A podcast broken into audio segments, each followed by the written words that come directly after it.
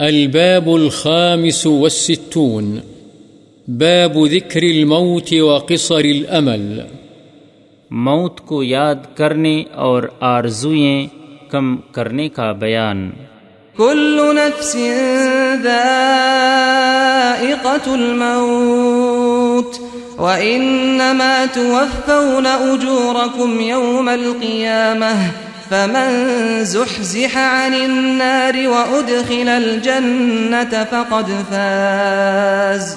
وما الحياة الدنيا إلا متاع الغرور. اللہ تعالی نے فرمایا، ہر جاندار نے موت کا مزہ چکھنا ہے اور قیامت والے دن تمہیں پورا پورا بدلہ دیا جائے گا، چنانچہ جو دوزخ سے بچا لیا گیا اور جنت میں داخل کر دیا گیا وہ یقیناً کامیاب ہو گیا۔ اور دنیاوی زندگی تو صرف دھوکے کا سامان ہے۔ وما تدري نفس ماذا تكسب غدا وما تدري نفس بأي أرض تموت۔ نیز فرمایا کوئی جاندار نہیں جانتا کہ کل کو کیا کرے گا۔ اور کسی جاندار کو یہ پتہ نہیں کہ وہ کون سی زمین میں مرے گا۔ فإذا جاء أجلهم لا يستأخرون ساعة ولا يستقدمون۔ اور اللہ تعالی نے فرمایا جب ان کا وقت آ پہنچتا ہے تو ایک گھڑی پیچھے ہٹ سکتے ہیں اور نہ آگے بڑھ سکتے ہیں۔ يا أيها الذين آمنوا لا تلهكم أموالكم ولا أولادكم عن ذكر الله ومن يفعل ذلك فأولئك هم الخاسرون وأنفقوا مما رزقناكم من قبل أن يأتي أحدكم الموت فيقول رب لولا أخرتني إلى أجل قريب فأصدق وأكن من الصالحين ولن يؤخر الله نفسا إذا جاء أجلها والله خبير بما تعملون نیز اللہ نے فرمایا، اے ایمان والو تمہیں تمہارے مال اور تمہاری اولاد اللہ کی یاد سے غافل نہ کر دیں۔ اور جو ایسا کرے گا تو وہی لوگ نقصان اٹھانے والے ہیں۔ اور جو ہم نے تمہیں دیا ہے اس میں سے خرچ کرو۔ پہلے اس سے کہ تم میں سے کسی کو موت آئے اور پھر کہے، اے رب، تو نے مجھے تھوڑے دنوں کی مہلت کیوں نہ دی کہ میں صدقہ کر لیتا اور نیکوکاروں میں سے ہو جاتا؟ اور جب کسی کا وقت مقرر آ جائے تو اللہ تعالی ہرگز مہلت نہیں دیتا اور اللہ تعالی تمہارے عملوں سے باخبر ہے۔ حتى إذا جاء أحدهم الموت قال رب ارجعون، لعلي أعمل صالحا فيما تركت، كلا إنها كلمة هو قائلها ومن ورائهم برزخ إلى يوم يبعثون فإذا نفخ في الصور فلا أنساب بينهم ۖ فلا أنساب بينهم يومئذ ولا يتساءلون فمن ثقلت موازينه فأولئك هم المفلحون فمن ثقلت موازينه فأولئك هم المفلحون ومن خفت موازينه فأولئك الذين خسروا أنفسهم خسروا أنفسهم في جهنم خالدون تلفح وجوههم النار تلفح وجوههم النار وهم فيها كالحون ألم تكن آياتي تتلى عليكم فكنتم بها تكذبون؟ قال كم لبثتم في الأرض عدد سنين؟ قالوا لبثنا يوما أو بعض يوم فاسأل العادين. قال إن لبثتم إلا قليلا لو أنكم كنتم تعلمون. أفحسبتم أنما خلقناكم عبثا؟ أفحسبتم أنما خلقناكم عبثا وأنكم إلينا لا ترجعون اور فرمایا اللہ تعالی نے، یہاں تک کہ جب ان میں سے ایک کو موت آئے تو وہ کہتا ہے، اے میرے رب، مجھے دنیا میں واپس بھیج دے تاکہ جسے میں چھوڑ آیا ہوں، اس میں جا کر نیک عمل کروں۔ یاد رکھو ہرگز ایسا نہیں ہوگا۔ یہ صرف ایک بات ہی ہے جسے وہ کہے گا، اور ان کے درمیان ایک آڑ ہے قیامت کے دن تک۔ چنانچہ جب سور میں پھونکا جائے گا، تو اس دن ان کے درمیان کوئی رشتہ داری نہیں رہے گی، اور نہ وہ ایک دوسرے کو پوچھیں گے۔ تو جن کے پلڑے بھاری ہوں گے، وہی لوگ کامیاب ہوں گے، اور جن کے پلڑے ہلکے ہوں گے تو یہی لوگ ہیں جنہوں نے اپنی جانوں کو خسارے میں ڈالا اور یہ جہنم میں ہمیشہ رہیں گے۔ ان کے چہروں کو آگ جھلستی ہوگی اور اس میں وہ تیوری چڑھائے ہوں گے۔ ان سے کہا جائے گا، کیا تم پر میری آیتیں پڑھی نہ جاتی تھیں بس تم انہیں جھٹلاتے تھے۔ وہ کہیں گے، ہم پر ہماری بدبختی غالب آ گئی اور ہم گمراہ لوگ تھے۔ اے ہمارے رب، ہمیں اس جہنم سے نکال لے۔ پھر اگر ہم دوبارہ تیری نافرمانی کریں، تو یقیناً ہم ظالم ہیں۔ اللہ تعالی فرمائے گا، اسی میں ذلیل و خار ہو کر رہو اور مجھ سے بات نہ کرو۔ آگے آیات، اللہ کے اس فرمان تک، تم زمین میں کتنے برس رہے؟ وہ کہیں گے، ایک دن یا دن کا کچھ حصہ۔ چنانچہ تو گنتی کرنے والوں فرشتوں سے پوچھ لے، اللہ فرمائے گا، تم واقعی تھوڑا ہی رہے اگر تم جانتے ہوتے۔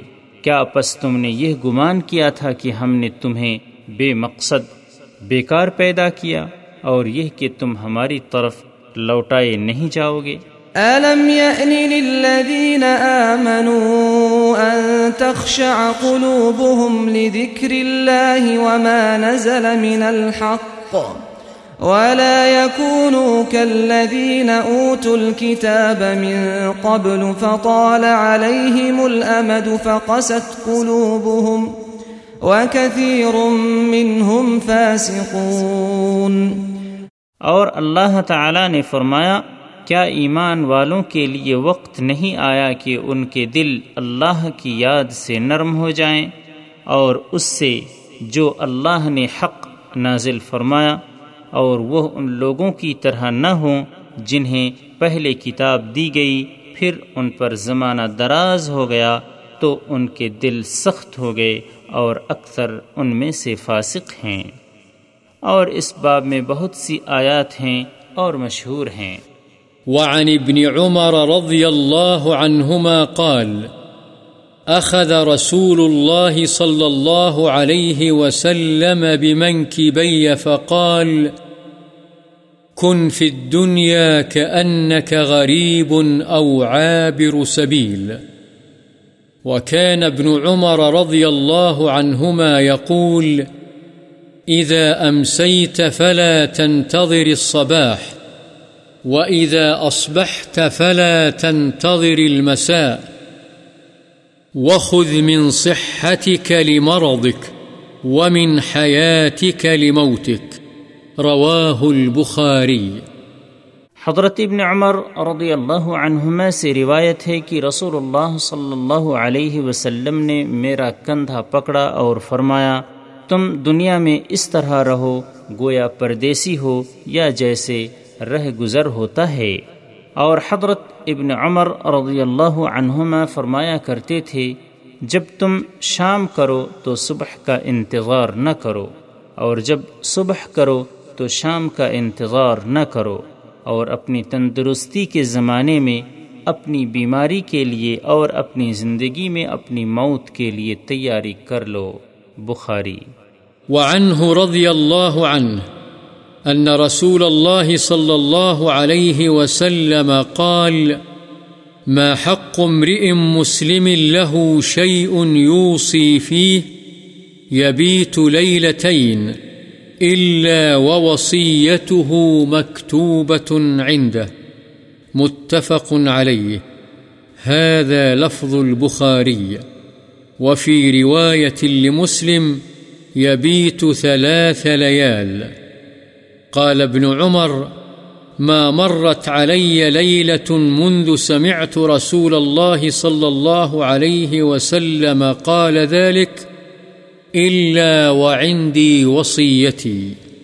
حضرت ابن عمر رضی اللہ عنہما ہی سے روایت ہے کہ رسول اللہ صلی اللہ علیہ وسلم نے فرمایا، کسی مسلمان مرد کے لیے جس کے پاس وصیت کے قابل کوئی چیز ہو یہ جائز نہیں ہے کہ وہ دو راتیں بھی اس حالت میں گزارے کہ اس کے پاس وصیت لکھی ہوئی نہ ہو۔ بخاری و مسلم یہ الفاظ بخاری کے ہیں۔ اور مسلم کی روایت میں ہے، یہ جائز نہیں کہ وصیت کے بغیر تین راتیں گزاریں۔ حضرت ابن عمر رضی اللہ عنہما نے فرمایا، جب سے میں نے رسول اللہ صلی اللہ علیہ وسلم کی یہ بات سنی مجھ پر ایک رات بھی ایسی نہیں گزری ہے کہ میری وصیت میرے پاس لکھی ہوئی موجود نہ ہو۔ وعن انس رضی اللہ عنہ قال، خط النبي صلى الله عليه وسلم خطوطا فقال، هذا الإنسان وهذا أجله فبينما هو كذلك إذ جاء الخط الأقرب رواه البخاري حضرت انس رضی اللہ عنہ سے روایت ہے کہ نبی اکرم صلی اللہ علیہ وسلم نے کئی لکیریں کھینچیں، پھر ایک خط کی طرف اشارہ کر کے فرمایا، یہ انسان ہے یعنی اس کی آرزوئیں اور دوسرے خط کی طرف اشارہ کر کے فرمایا، یہ اس کی موت ہے پس انسان اسی طرح آرزوؤں کے درمیان ہوتا ہے کہ سب سے قریب لکیر یعنی موت آ پہنچتی ہے۔ بخاری۔ وعن ابن مسعود رضي الله عنه قال، خط النبي صلى الله عليه وسلم خطا مربعا وخط خطا في الوسط خارجا منه۔ وخط خططا صغارا إلى هذا الذي في الوسط من جانبه الذي في الوسط. فقال، هذا الإنسان وهذا أجله محيط به أو قد أحاط به، وهذا الذي هو خارج أمله، وهذه الخطط الصغار الأعراض. فإن أخطأه هذا نهشه هذا وإن أخطأه هذا نهشه هذا رواه البخاري حضرت ابن مسعود رضی اللہ عنہ سے روایت ہے کہ نبی اکرم صلی اللہ علیہ وسلم نے ایک مربع شکل کا خط کھینچا۔ اور ایک خط درمیان میں اس سے باہر نکلتا ہوا کھینچا اور درمیانی خط کے پہلو میں چند چھوٹے چھوٹے خط اور کھینچے اور فرمایا، یہ انسان ہے اور یہ خط اس کی موت کا ہے جو اسے گھیرے ہوئے ہے اور یہ خط جو باہر نکل رہا ہے اس کی آرزوئیں ہیں۔ اور یہ چھوٹے چھوٹے خط جو پہلو میں ہیں، انسان کو پیش آنے والے حوادث ہیں۔ اگر ایک حادثہ اس سے خطا کر جاتا ہے، تو دوسرا اسے آدبوچتا ہے۔ اور اس سے جان چھوٹتی ہے، تو کوئی دوسرا اسے آ پکڑتا ہے۔ بخاری۔ وعن أبي هريرة رضي الله عنه أن رسول الله صلى الله عليه وسلم قال بادروا بالأعمال سبعا. هل تنتظرون إلا فقرا منسيا أو غنى مطغيا أو مرضا مفسدا أو هرما مفندا أو موتا مجهزا أو الدجال فشر غائب ينتظر أو الساعة والساعة أدهى وأمر. رواه الترمذي وقال حديث حسن. حضرت ابو حریرہ رضی اللہ عنہ سے روایت ہے، رسول اللہ صلی اللہ علیہ وسلم نے فرمایا، سات چیزوں سے پہلے پہلے نیک اعمال کرنے میں جلدی کرو۔ کیا تم بھلا دینے والی ناداری کا انتظار کر رہے ہو؟ یا سرکش کر دینے والی دولت مندی کا، یا بگاڑ دینے والی بیماری کا، یا سٹھیا دینے والے بڑھاپے کا، یا تیزی سے آ جانے والی موت کا، یا دجال کا۔ بس وہ تو ایک بدترین غائب چیز ہے جس کا انتظار کیا جا رہا ہے۔ یا قیامت کا، پس قیامت تو نہایت دہشت ناک اور بہت تلخ ہے۔ اسے ترمدی نے روایت کیا ہے اور کہا ہے، یہ حدیث حسن ہے۔ وعنه رضي الله عنه قال قال رسول الله صلى الله عليه وسلم أكثروا من ذكر هاذم اللذات يعني الموت۔ رواه الترمذي وقال حديث حسن۔ حضرت ابو حریرہ رضی اللہ عنہ ہی سے روایت ہے رسول اللہ صلی اللہ علیہ وسلم نے فرمایا، تم لذتیں ختم کرنے والی چیز یعنی موت کو کثرت سے یاد کیا کرو۔ اسے ترمدی نے روایت کیا ہے اور کہا ہے، یہ حدیث حسن ہے۔ وعن أبي بن كعب رضي الله عنه كان رسول الله صلى الله عليه وسلم إذا ذهب ثلث الليل قام فقال، يا أيها الناس، اذكروا الله، جاءت الراجفة تتبعها الرادفة، جاء الموت بما فيه، جاء الموت بما فيه، قلت يا رسول الله إني أكثر الصلاة عليك فكم أجعل لك من صلاتي قال ما شئت قلت الربع قال ما شئت فإن زدت فهو خير لك قلت فالنصف قال ما شئت فإن زدت فهو خير لك قلت، فالثلثين، قال، ما شئت فإن زدت فهو خير لك. قلت، أجعل لك صلاتي كلها. قال، إذا تكفى همك ويغفر لك ذنبك. رواه الترمذي وقال حدیث حسن.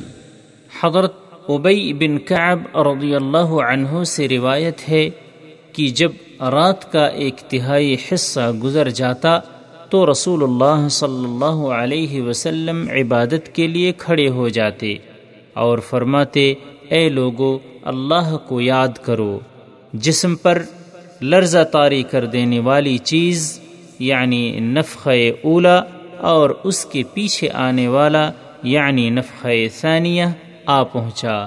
موت بھی اپنی ہولناکیوں سمیت آ گئی۔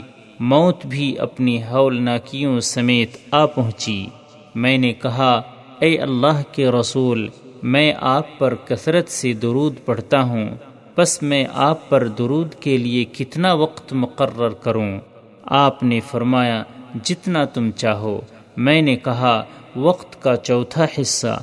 آپ نے فرمایا، جتنا تم چاہو۔ اگر تم زیادہ کرو گے تو تمہارے لیے بہتر ہے۔ میں نے کہا، تو پھر آدھا، آپ نے فرمایا، جتنا تم چاہو۔ اگر تم زیادہ کرو گے تو تمہارے لیے بہتر ہے۔ میں نے کہا، دو تہائی۔